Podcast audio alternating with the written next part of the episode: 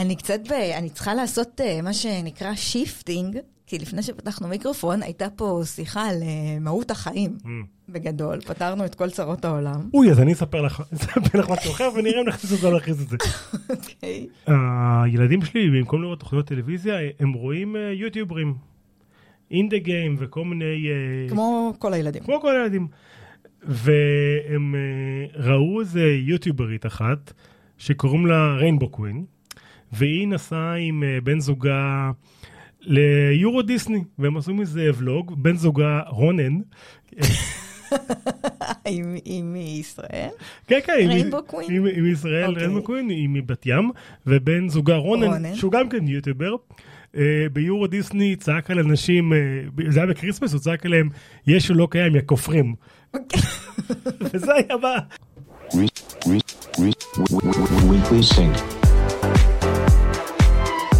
Re- re- re- Weekly Sync. Weekly Sync. Weekly Sync. Weekly Sync. Weekly Sync. שלום, אנחנו Weekly Sync, הפודקאסט שיהפוך את שיחות המטבחון שלכן לטובות יותר. שלום נבות וולק, מה העניינים? ברוך השם, חיים בצניעות, מה איתך תורצוק? פחות ממה שקיוויתי, אבל אה, יותר ממה שציפיתי. מדהים. ה-Weekly Sync Offsite קורה עוד בדיוק שבועיים מהיום. אה, אנחנו sold out. לגמרי. איזה מרגש. קצת מפחיד, האמת. האמת, זהו, כי אנחנו אה, לא רק sold out, אנחנו גם overbooked, כי באשמתנו. אה, יש לנו קצת אה, צרות עם הסיפור הזה, נרשמו יותר אנשים ממה שאנחנו והיינו יכולים אה, להכיל. אנחנו בימים הקרובים נעדכן את כל מי שנרשם ונרשמה באופן סופי, ולכן יש לנו שתי בקשות. א', אם נרשמתן ואתן לא מגיעות, תגידו לנו בבקשה, זה נורא נורא חשוב, כי זה יעשה מקום למישהו שרוצה להגיע. ו, וכרגע אין לו מקום. אם אתן כן רוצות להגיע ועוד לא הספקתן, יש רשימת המתנה. אה, היא הולכת והיא מתארכת, אבל אה, ניסים קורים. תירשמו, אין, אה, אין לדעת. וגם אנחנו רוצים מיקס יפה של אנשים, אז כלומר, אם אנחנו רואים שנרשמו עכשיו אה, 100 אנשים מבזומר, לא נקבל את כל חברת בזומר. לא יהיה אירוע פרטי של חברת בזומר.קום. לא, בדיוק. ויהיו לנו אה, שני פאנלים. אה, אחד על אה, הסכנות והאתיקה ב-AI, עם דוקטור לימור לחיאני ועם איתי מאור מקייטו נטוורקס, ויהיה לנו פאנל על מציאות מורחבת, על XR, עם תומר קאן מסייטפול ועם שי סגל, ויהיה לנו מנה עיקרית עם שלמה קרמר, באמת בופה עשיר.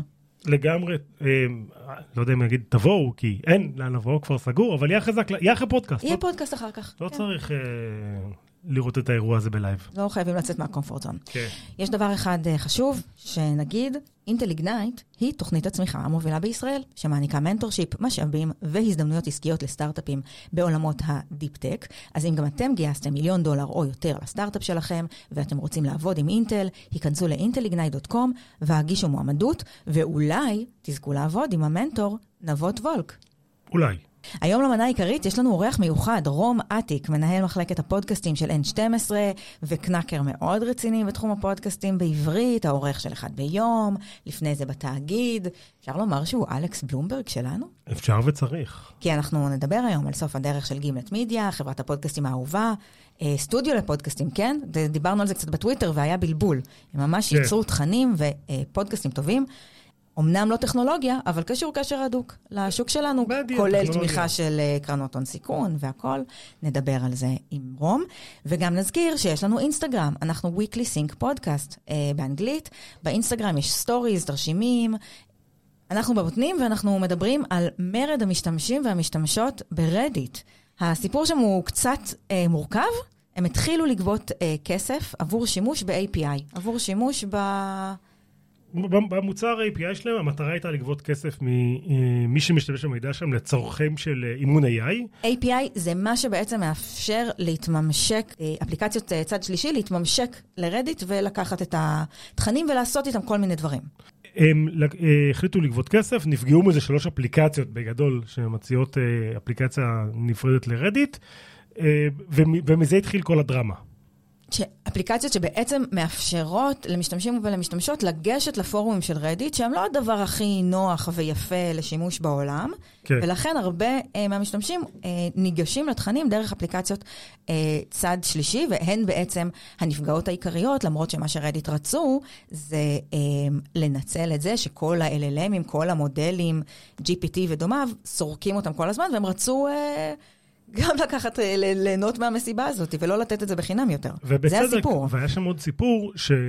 שהווב 2, שאתרי ווב 2 קמו, אה, לצורך העניין, גם רדיט אבל גם טוויטר, האפליקציה המקורית אה, הייתה בכס, לא הייתה כזאת טובה, כי לא היה להם כסף לפתח משהו טוב, וכל מיני מפתחים אה, צד שלישי בנו אפליקציות מתחרות, וחלק מהאפליקציות האלה נהיו מאוד מאוד פופולריות, גם בטוויטר היו כמה. באיזשהו שלב החברות עצמם, אה, היה להם מספיק כסף, אז הם בנו אפליקציות אה, משלהם שהיו בסדר.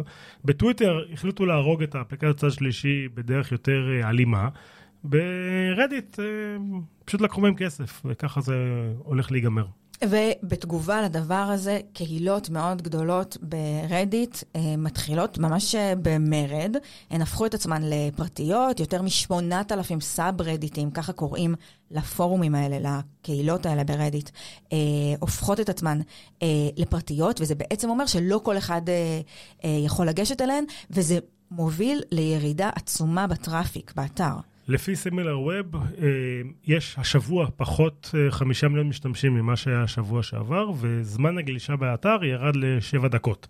לא ממש סגור על מה היה לפני זה. אני יכולה להגיד לך שאני חיפשתי משהו בגוגל ועלתה לי תוצאה אה, רלוונטית מסאב רדיט שנקרא אינטרנט is beautiful, זה אחד הסאב רדיטים הגדולים, ויש שם אה, צחוקים של אינטרנט, אה, ולא הצלחתי.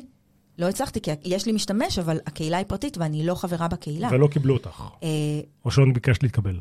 אני חושבת שביקשתי, אבל תשמע, החוויה נגמרה, כאילו, בכל מקרה נעצר ועזבתי את ה... כן. זה, זה בדיוק הסיפור הזה של זמן השהייה באתר. כי אם הייתי נכנסת לקהילה, אז הייתי רואה את זה, ואולי פותחת עוד שרשורים, ואולי משהו היה קופץ לי, ואולי מהמם. יש לי תזכורות מקהילות שאני כן חברה בהן. אני לא משתמשת כבדה, אבל אני שם.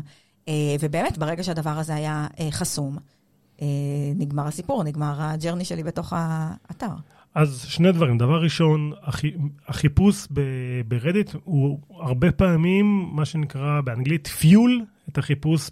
בגוגל. אנשים אה, מגיעים מגוגל לרדיט, כי ברדיט המידע בדרך כלל הוא מידע מאנשים, והוא מידע יותר אמין מהחיפוש SEO של, אה, של גוגל. אם אני רוצה לקנות עכשיו אה, תיק גב חדש, סיכוי גבוה שאני אחפש בגוגל ברדיט כדי למצוא מה אנשים ממליצים.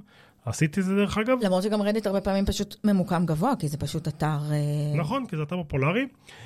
ו, ובתכלס, הפתרון לדרמה הזה הוא, פש, הוא פתרון נורא נורא פשוט, הוא פתרון שיוטיוב כבר עשו לפני אה, הרבה שנים, וטוויטר רוצה לעשות אותו עכשיו, וזה פשוט, תעשו אה, רב-שר עם, ה, עם ה-power users שלכם, תעשו רב-שר עם האפליקציות הפופולריות, ותעשו רב-שר עם, ה- עם הקהילות הפופולריות, עם המודרטור, עם אלה שעכשיו עושים שביתה. תנו להם חלק מה- מה- מהעוגה, מהאקשן, ואז הם יהיו יותר פעילים, ויהיה יותר טוב לכולם. כולנו יודעים שיש בעיה נורא נורא גדולה בכלכלת יוצרים לעשות כסף. אנחנו בתור יוצרים שנמצאים בפלטפורמה שהיא לא באמת פלטפורמה, כי אין באמת פלטפורמה של ה... אנחנו מפיצים דרך האנקור כן. של ספוטיפיי, אנחנו מפיצים לכל הפלטפורמות. בדיוק. אז אנחנו יודעים טוב מאוד שבתור כלכלת יוצרים אה, קשה מאוד לעשות כסף, אז אם יש מקום שהוא עובד, הוא עובד כמו רדיט, שייתנו ל- ליוצרים שלהם להשתתף במסיבה, נראה לי סופר הגיוני, ו- ו- ו- וזה גם מה שיקרה בסוף לפי דעתי. אני, אני, אני, חוש... אני מסכימה איתך קונספטואלית על זה שצריך לעשות אה, רבשר ולהתחלק אה, במסיבה. אני פשוט חושבת שהפדיחה הזאת שבה אה, רדיט בעצם רצתה לקחת כסף מ-OpenAI ובארד וה, והמודלים האלה, שגם שייכים לחברות גדולות, אבל בסוף מה שהיא עשתה זה אה, אה, לריב עם האפליקציות צד בקהילה. שלישית, כי, כי באמת המודל לא יכול להיות, אה, לא יכול להיות אותו מודל. קודם כל שהמנכ"ל הוציא אה, ממו לעובדים שיהיה בסדר, להוריד את הראש והדבר הזה יעבור. אנחנו יודעים שזה התחלה של משהו. כן, זה, אבל זה, זה לגבי הסערת אה, טוויטר. חוץ מזה, היה גם אה, פיטורים. זאת אומרת, השבוע היה להם גם יהיה בסדר וגם אה, חמישה אחוז אה, אה, פיטורים. אנחנו יודעים, למה- אנחנו מכירים את ההמשך כבר, לא לא נגיד, תסתכלו באינסטגרם, ת- תגלו איך זה, yeah, how it will play out. ובאופן כללי, כשאומרים שיהיה בסדר, אפשר לנחש אה, לא. בדיוק. סטארט-אפ צרפתי גייס 105 מיליון אירו חודש אחרי שקם. סטארט-אפ צרפתי. איי, אלוהים ישמור. באיזה תחום מגייסים כאלה סכומים כיום בימינו? אני מניח ש-AI. זה נכון מאוד. Uh, הסטארט-אפ uh, נקרא מיסטרל AI, הם uh, מפתחים LLM משל עצמם, uh, מודל uh, שפה משל עצמם. זה ה seed הכי גדול באירופה אי פעם. היזמים הם יוצאי גוגל ויוצאי מטא, הם גייסו מ Lightspeed, ואריק שמיד שם נתן קצת כסף. ובאופן כללי, הנרטיב שם זה שאירופה רוצה לתת fight בחזרה לאמריקה בתחום הזה שהולך לשנות את העולם.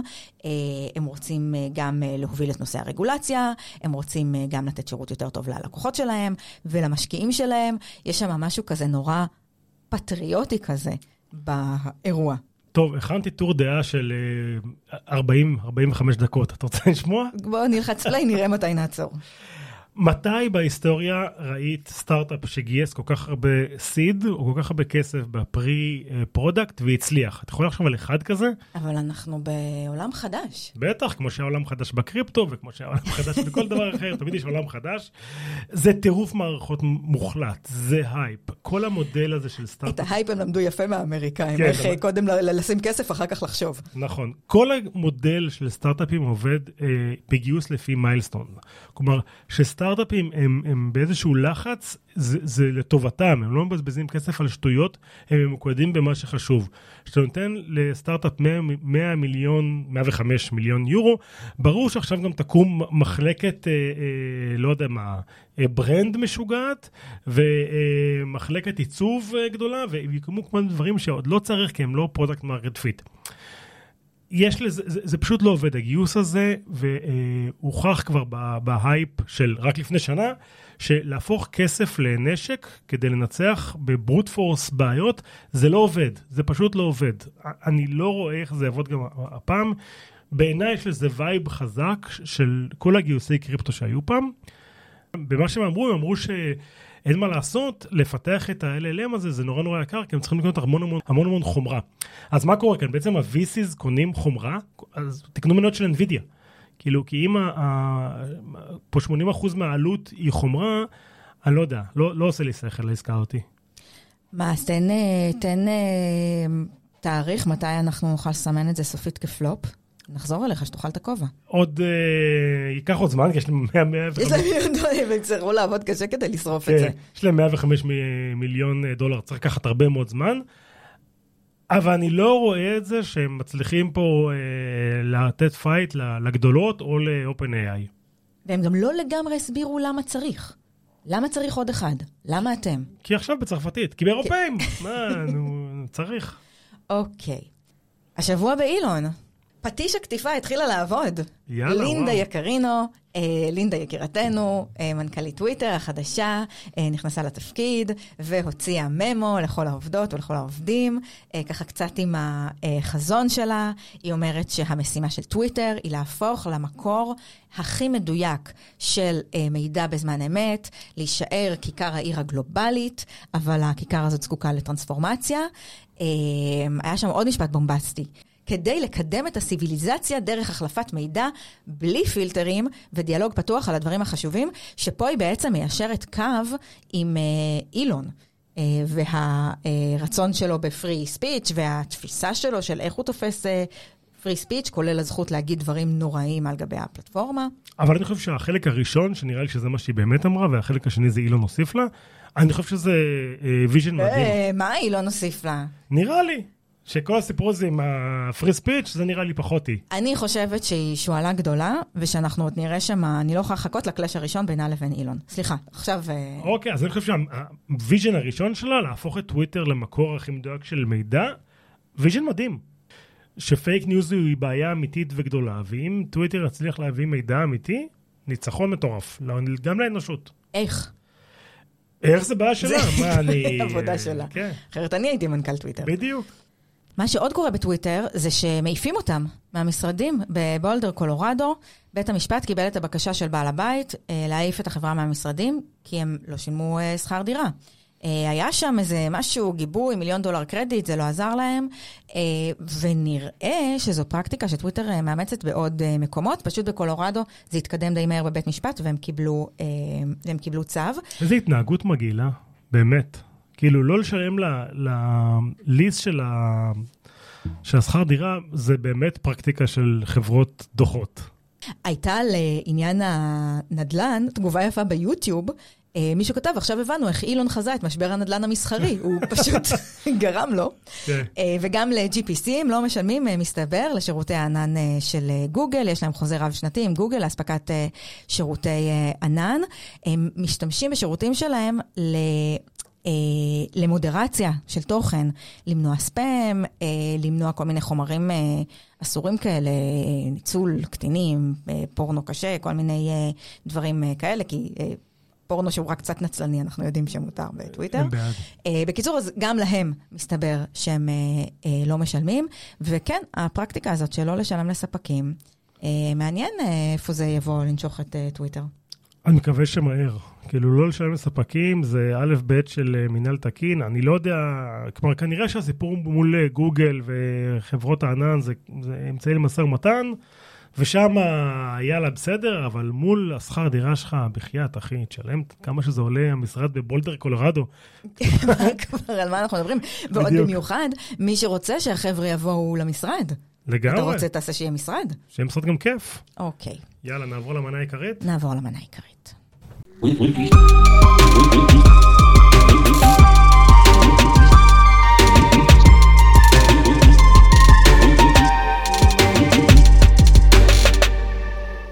אז אנחנו במנה העיקרית, והתכנסנו כאן כדי להספיד את גימלט, חברת הפודקאסטים, גימלט מידיה.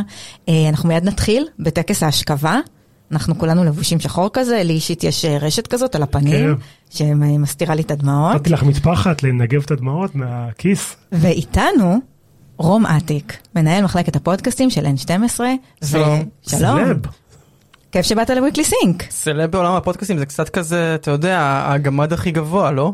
אני מתרגש באמת כמו שלא התרגשתי שנים. אתם לא מבינים איזה מוזר זה להסביר לרום איך עובד הפודקאסט ואיפה לשים את המיקרופון. לא, אבל אני מאזין והתכוננתי והכל טוב, אני ממש אה, שמח אה, להיות פה. נבות גם. אמר, אולי נסביר למיכאל אנג'לו איך לצייר. כן, אחרי שלימדנו אותו. להשתמש במיקרופון.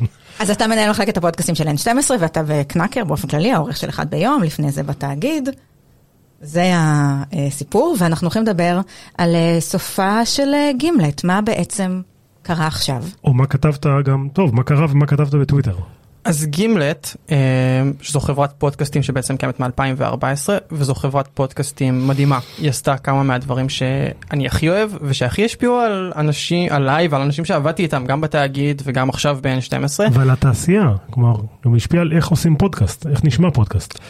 לגמרי, או יותר נכון, היא הפכה את זה לתעשייה, או הייתה, או ניסתה להפוך את זה לתעשייה, אני לא יודע אם הדבר הזה, כן. אז זה קורה, אבל צריך להזכיר סתם למי שמכיר, איזה name dropping, אבל אולי זה, זה ירגש מישהו, אבל reply all, שזה פודקאסט מדהים שהפסיק, זה היה פודקאסט, הם קראו לזה, מה היה השורה?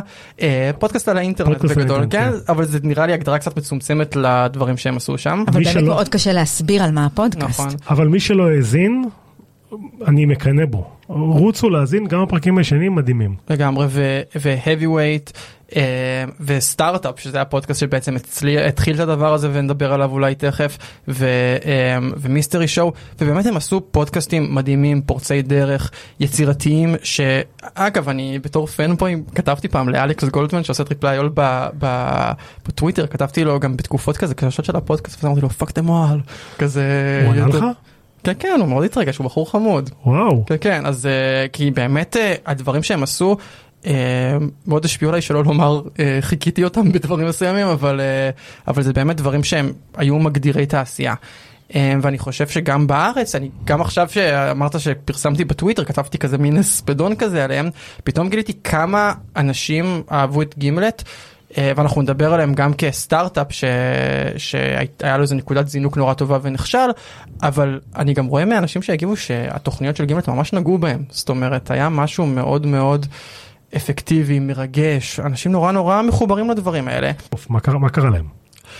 הם אוקיי. בפ- בפועל אה, נסגרו. זאת אומרת מה שקרה זה שמאז שספוטיפיי רכשו אותם ב-2019 ותכף נד- תכף 200 נדבר על זה. מיליון דולר. 230 מיליון 230. דולר, כן, 230. הם עשו, הם עשו אה, סכום יפה, ו, אמ,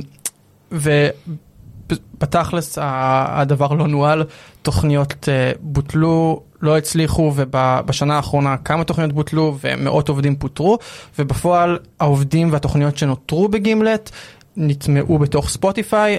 לא, אני לא יודע מה העתיד של התוכניות האלה, אף אחד לא יודע כרגע, אבל בפועל אה, גימלט כסטודיו שיוצר פודקאסטים לא ממש קיים. והמותג גם כן לא קיים. כן, כן, זה נגמר. אז בואו נחזור להתחלה. כן, איך זה התחיל? אוקיי, אז אלכס בלומברג, שהוא המייסד של גימלט, הוא היה המון המון המון שנים ברדיו הציבורי האמריקאי. עכשיו, הרדיו הציבורי האמריקאי זה לא בדיוק כמו הרדיו הציבורי הישראלי, אבל, אבל היה שם DNA מאוד מאוד ברור. ואלכס בלומברג היה הרבה מאוד שנים ב, בתוכנית בשם This American Life. This American Life, TH, זו תוכנית שרצה מ-95. אה, התחילה כתוכנית רדיו, היום מכירים אותה כפודקאסט. אה, איירה גלאס הגיש אותה אה, ועורך אותה. ובעצם זו התוכנית שהתחילה את מה שאנחנו קוראים לו אה, רדיו נרטיבי. או לא יודע אם התחילה, אבל הגדירה אותו. אז צריך אה, לשים אולי פה כוכבית. בעצם כשאנחנו- כשאני מדבר על פודקאסטים, כשאנחנו פה מדברים על פודקאסטים, אנחנו לא מדברים על כל פודקאסט. כי באמת יש הרבה סוגים, יש מיקרופון פתוח שמפטפטים, אבל יש פודקאסטים שהם נשמעים אחרת, שהם מבוססים על סיפור, שמראיינים אנשים ואז לוקחים את זה וחותכים את זה, ואז מתסרטים ועושים עריכה ומוזיקה, וזה יותר כמו עבודה וזה גם נשמע כמו סרט דוקומנטרי. כן. אמ, אז This American Life זו תוכנית רדיו שהתחילה את זה, ואגב בארץ רוב הדברים שאני, שאני עושה זה בז'אנר הזה. בעצם זה סוגים של כתבות דוקומנטריות כאלה אה, של אודיו. נכון. זה הפורמט. נכון, וכשאיירה גלאס התחיל את זה ב-95, אז זה היה פורץ דרך לחלוטין, כי זה א', לא נשמע בדיבור הישן והרשמי של הרדיו, זה היה מאוד מאוד, גם אין לו, יש לו את הקול הגבוה המוזר הזה והממלמל, אז הוא לא נשמע כמו איזה מגיש קלאסי של רדיו. היום כבר כן, כי היום כולם נשמעים כמוהו, כל ה- זה- כל האמריקאים זה הדבר. המדהים, שזה הפך לבלופרינט, זה הדבר המדהים פה. וגם, הוא לא דיבר על הנושאים הקלאסיים שמדברים עליהם ב- ב- ברדיו. זאת אומרת, אני הייתי הרבה שנים גם בתקשורת אה, מסורתית, גלי צה"ל, כתבתי בידיעות, בהארץ, ודי ברור, יש חוקים ברורים מה זה אייטם, ואיך כותבים אייטם ועל מי כותבים, ולרוב זה על אנשים שעושים משהו בעולם, שהם יכולים להיות אנשי ציבור או מוכרים, ויש איזה אירוע. ואני זוכר שהפרק הראשון של This American Life ששמעתי, הוא קודם כל נפתח פשוט בסאונד של יושבים בתוך אוטו. אתם מכירים את הסאונד הזה של כזה שומעים רעש מבחוץ, כן. כזה muffled, אז, אז פשוט יושבים בתוך אוטו, ו, ואז מישהי אומרת, שומעים פשוט אישה מדברת ואומרת, אני כבר במשך שנה לא עברתי ברחוב הזה כי פחדתי לראות את האוטו שלו, אוקיי? מהמם. ואז היא מתחילה לספר על הפרידה שהיא עברה. והדבר הזה נגד את כל החוקים שידעתי עד אז לגבי מה זה רדיו ומה זה עיתונות. כי פתאום מתחילים בסצנה, אוקיי? ולא מסבירים מה זה התוכנית. והבחורה שמדברת היא, היא, לא, אה, היא לא איזה מישהי מוכרת. ואז אני זוכר שהיה רגע שהיא אמרה, מה שמדהים בסיטואציה הזאתי, שאני כל כך חיה את הפרידה הזאת ומרגישה כאילו זה קורה לי ואני עצובה כל יום, אבל בתכל'ס זה קלישאה, כי זה קורה לכולם. ופתאום היה לי איזה רגע של נפילת אסימון, כי אמרתי, זה קלישאה וזה קורה לכולם, וזה יותר עניין אותי מכל דבר אחר ששמעתי באותה שנה. זו הייתה פיסת העיתונות הכי מעניינת ששמעתי. אז נחזור לאלכס בלומברג, שהוא הקים את... תגידו לי אם אני מגזים עם ה name dropping, פשוט לא, זה לא, הנושא. שהכי מעניין אותי בעולם, אז אני כזה... אנחנו יכול מתרגשים- לעזור. אנחנו מתרגשים ביחד איתך. אז, כן. אמ, אז אה, אלכס בלומברג היה אה, מפיק ו... וכתב ב-This American Life, אלכס בלומברג. ב-2008 הוא עבד במסגרת This American Life על פרויקט מיוחד. מה קרה ב-2008? המשבר הכלכלי, והם אמרו, אוקיי, נעשה תוכנית מיוחדת שמסבירה מה זה הדבר הזה, ממש בעיצומו של המשבר הכלכלי אה, בארצות הברית. אז אלכס בלומברג, הוא איחד כוחות עם אדם דיווידסון, שהוא היה ה- אה, הכתב הכלכלי של NPR, של הרדיו הציבורי האמריקאי. כן.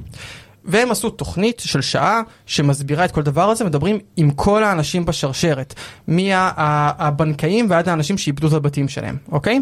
עכשיו, לפני כמה שנים ראיינתי את אדם דיווידסון שעשה את התוכנית הזאת, והוא אמר לי שבאותה תקופה שהוא עבד על זה, העורך שלו ב-NPR אמר לו, למה אתה עובד על התוכנית הזאת כל כך הרבה? בזמן שאתה עובד על התוכנית הזאתי, אז אתה יכול לעשות עוד מיליון כתבות של דקה וחצי לרדיו.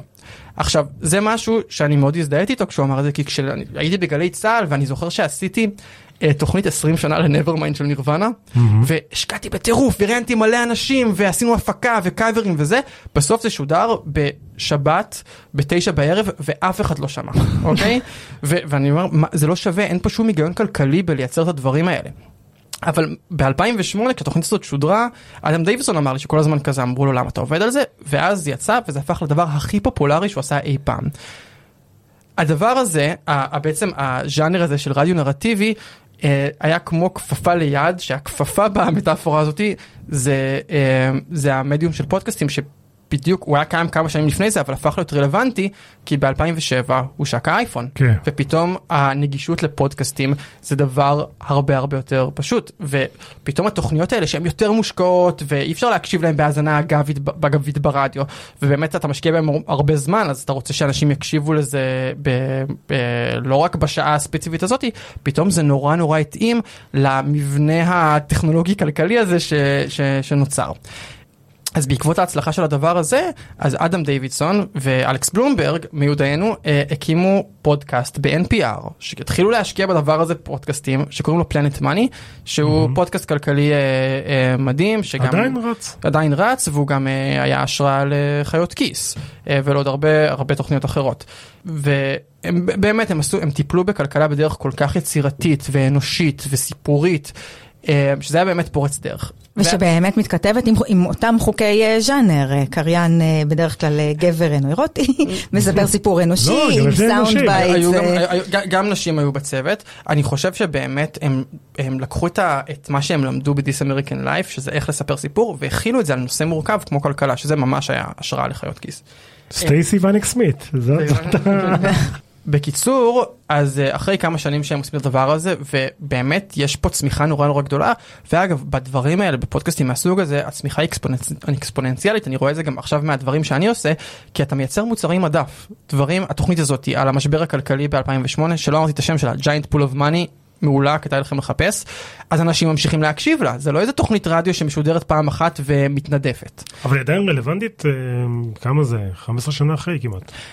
יכול להיות שאם אתה אה, אה, מסתכל על הניתוחים הכלכליים ומה רלוונטי מבחינת האקטואליה, לא, אבל הדבר הייחודי פה הוא הערך הדוקומנטרי שהם ראיינו, היה שם איזה רגע שהם דיברו עם איזה אה, ברוקר שפשט את הרגל והוא מדבר בכנות, זה דבר, פודקאסטים זה, זה מדיום נורא נורא טוב להעברת רגש, והרבה פעמים כשאתה מתעסק בחדשות אתה רוצה גם להעביר אינפורמציה אבל אתה גם רוצה להעביר רגש, זה אז גם... אוקיי, אה, אז בואו נתקדם לסיריאל, היה- באיזשהו שלב נולד סיריאל. אז עוד לפני זה, אלכס בלומברג אה, אה, ראה את הפוטנציאל של הדבר הזה, הוא היה הרבה שנים ברדיו הציבורי האמריקאי, קודם This American Life, אז פלנט מאני, והוא אומר, הדבר הזה יכול לגדול עוד. הוא הרבה שנים סיקר אה, הרי אה, אה, עסקים וסטארט-אפים, ואמר גם אני יכול לעשות את הדבר הזה. ואני רוצה להקים חברת פודקאסטים, כי הדבר הזה יכול להמשיך לצמוח. והוא החליט להקים חברה והוא עשה את זה כמובן אה, באמצעות פודקאסט. אה, תור הזכירה מקודם את אה, סטארט-אפ. שבו התוכנית שבה הוא ממש תיעד את כל ניסיונות ההקמה שלו כולל כל הפחדים והחששות והחרדות וניסיונות התפקיד ושיחות עם אשתו. שמביכים, ושיחות עם אשתו. אמ, זה היה, זה היה תוכנית ממש ממש טובה ובמקביל אליה אמ, עלה פודקאסט בשם סיריאל. שסיריאל הייתה בעצם תוכנית בת של uh, This American Life, זה הפודקאסט שלראשונה עשה פודקאסט סיריאלי, זאת אומרת uh, כמו סדרת טלוויזיה עם uh, כמה פרקים שכל פרק ממשיך את הפרק הקודם, זה היה בעצם uh, uh, תחקיר על אדם שנמצא בכלא על לא עוול בכ- בכפו, אגב.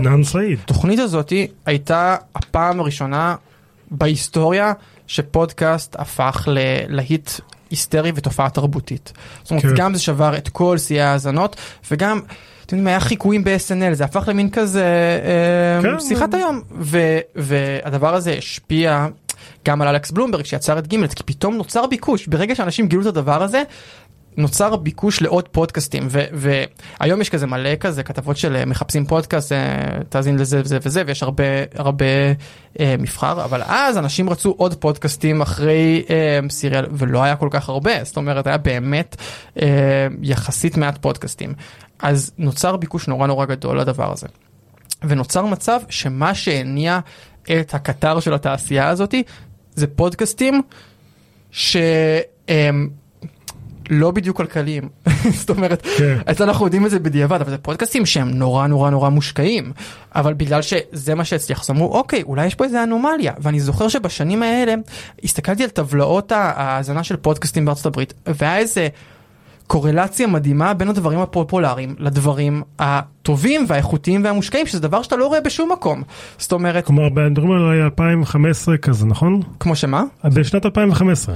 כן, עד, זה עד שלב מאוחר אפילו, הייתי אומר, עד סוף, ה, עד סוף העשור הזה, ו, וגם היום עדיין יש דברים נורא נורא איכותיים, אבל, אבל זה כמובן לא, לא, מר- לא החזיק לאורך זמן, ואולי זה מה שאנחנו רואים עכשיו. אז רגע, אז הוא הקים את אה, גימלט מדיה, הוא- הפודקאסט הראשון שלו היה סטארט-אפ, אחרי זה גם ריפליי אול ועוד, ועוד אחרים, heavyweight, כן. ועוד כל מיני, היו שם באיזשהו שלב היה פורטפוליו די משמעותי של נכון. פודקאסטים, תוכניות מדהימות, כן. והוא באיזשהו שלב הוא מחליט למכור את העסק, נכון?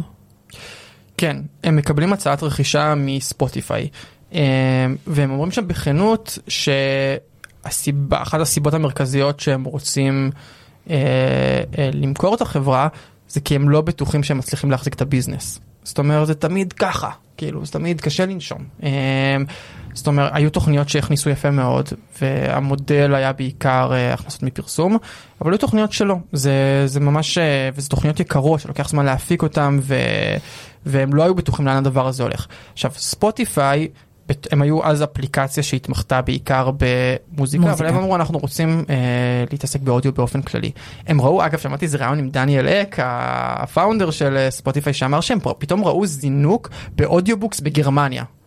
שאנשים העלו באופן פיראטי לספוטיפיי, אמרו אוקיי, יש פה, יש פה איזה עניין. כאילו זה שירים, אבל בעצם המדיה כן, הייתה כן, כן. audiobooks. ואמרו אוקיי יש פה עניין. עכשיו הם השקיעו נדמה לי קראתי משהו כמו מיליארד דולר הם רכשו את גימלט והם רכשו את אה, פארקאסט הם רכשו את אנקור שזה בכלל אה, פלטפורמה כן. טכנולוגית ל- להעלאת להפצת, פודקאסט, להפצה והעלאה כן הם גם רכשו את אה, רינגר שאתם מכירים את כזה הכלי תקשורת של ביל סימונס כן, שיש לו גם ספורט. פודקאסטים כן אז הם השקיעו בזה המון המון המון כסף.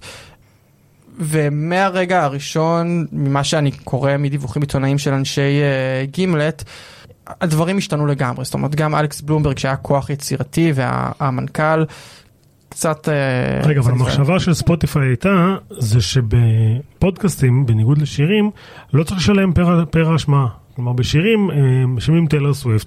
צריכים להוריד לטיילר סוויפט איזה, לא יודע מה, רבע סנט על כל האזנה. פודקאסטים, מסיבה. פה weekly sync אה, נותנים אותם חינם לספוטיפיי. ספוטיפיי שמה. אותנו שמה. והם מרוויחים עלינו ככה בחינם על הגב שלנו. ובתור משתמשים גם אפשר להגיד שזה מאוד ניכר שזה הדבר, ולא מה שהיית מצפה של... שהם ירצו לכנס את כל חוויית האודיו במקום אחד, כי את- אתה רואה שהחוויה היא חוויה אחרת. כן, כן. הם, הם, הם, המחשבה הייתה בוא נעשה יוטיוב של, של כל האודיו ושל פודקאסטים, ופודקאסטים זה אחלה, כמו שאמרתי, יותר קל, הם חשבו שיותר קל to monetize it. אני, אני רק, אה, אני חושב שהאנלוגיה יותר מדויקת זה שהם אה, רצו לעשות את ה-HBO של ה... כן, חושב לעשות. HBO? כן, הם עכשיו חושבים על יוטיוב, אבל זה, זה, זה אסטרטגיה טיפה, טיפה, זה טיפה שונה. הפיבוט. לא, כן, כי, הם- כי, הם, כי הם באמת הביאו תוכניות, הם, הם, האסטרטגיה הייתה להביא תוכניות ויוצרים טובים ופופולריים ולמשוך subscribers וגם להפוך את זה לאקסקלוסיבי כדי למשוך עוד אנשים. כן, לתוך הייתה תקופה. שברק אובמה פעם בשבוע היה משיק פודקאסט ב- כן, בספוטיפיי. כן, האמת. ש... חלק מאנשי גימלט באמת מה שהקושי שהיה להם שהם מספרים שמצד אחד לקחו תוכניות שגם תוכניות שיכולו להיות רווחיות בגימלט שהם היו אה, כשהם היו על כל פלטפורמה הם היו על, אה, על אפל פודקאסט והם היו בכל אפליקציות הפודקאסטים ב Podcast Addict ובגוגל פודקאסט וגם בספוטיפיי. ואז מה שקרה זה שהם הם, הפכו אותן לאקסקלוסיביות לאקסקלוסיביות רק בספוטיפיי. נחתך נחתכו נתוני ההאזנה, אבל אה, ספוטיפיי יותר השקיעו לטענתם של אנשי גימלט בקידום של הפודקאסטים של הסלבס, כמו למשל אה, ברק אובמה. ברק אובמה והרי ומייגן עשו שם וקרדשיאנס עשו שם. ו... ואגב תוכניות ש... שחלק גדול מהן היה, היה פלופים ב... בסופו של דבר ובאמת לא היה ניהול יצירתי של הפודקאסטים. בגימלט זאת אומרת גם לא הצליחו לייצר עוד תוכניות אה, שהיה להם אימפקט אה, תרבותי כמו Reply All ו Heavyweight. Reply All היה שם איזה משבר שלא ניכנס אליו אה, והתוכנית הפסיקה ו... ולא הצליחו לייצר, זו הייתה התוכנית המרכזית מה, לא. ניכנס אליו? זה סיפור לא, עסיסי. אז- אוקיי, אז הבינו, יש בעיה. ספוטיפיי החליטו לעשות, לסגור פשוט. כן, הם הודו בכמה הזדמנויות שההשקעה הגדולה שלהם בפודקאסטים, אמרנו משהו כמו מיליארד דולר, לא לגמרי הוכיח את עצמם. הם לא סגרו הכל, עדיין יש להם את הסטודיו שלהם של, של ספוטיפיי, אבל הם איחדו לתוכו את גימלט ואת פארקאסט, שזה החברות שהם כן. רכשו, ו- ו- ובתכלס המותג הזה כבר לא קיים. תגיד, אבל רום, בתור איש שעושה פודקאסטים כבר כמה שנים? מ-2016. לא, מבחינתך הכתובת לא הייתה על הקיר, לא אמרת, הם משלמים פה המון כסף, זה בחיים לא יחזור, אני מבין את הכלכלה של האירוע הזה, זה בועה? תשמע, מה ש... אני לא יודע אם זה בו- בועה. למנטז פודקאסטים זה קשה, אבל העובדה היא שיש אה, הרבה חברות ששורדות יפה, ויש אה, סטארט-אפים שהצליחו, ויש תוכניות איכותיות ומושקעות שעושות כסף. קצב גידול התעשייה הזה, הזאת הוא לא גדול כמו שחשבו, זה נכון, זה מאוד מאוד קשה להפוך את הדבר הזה, למרות שיש קהל גדול של מאזינים, להפוך את הדבר הזה לאיזה תעשייה שמגלגלת אה, כל כך הרבה כסף.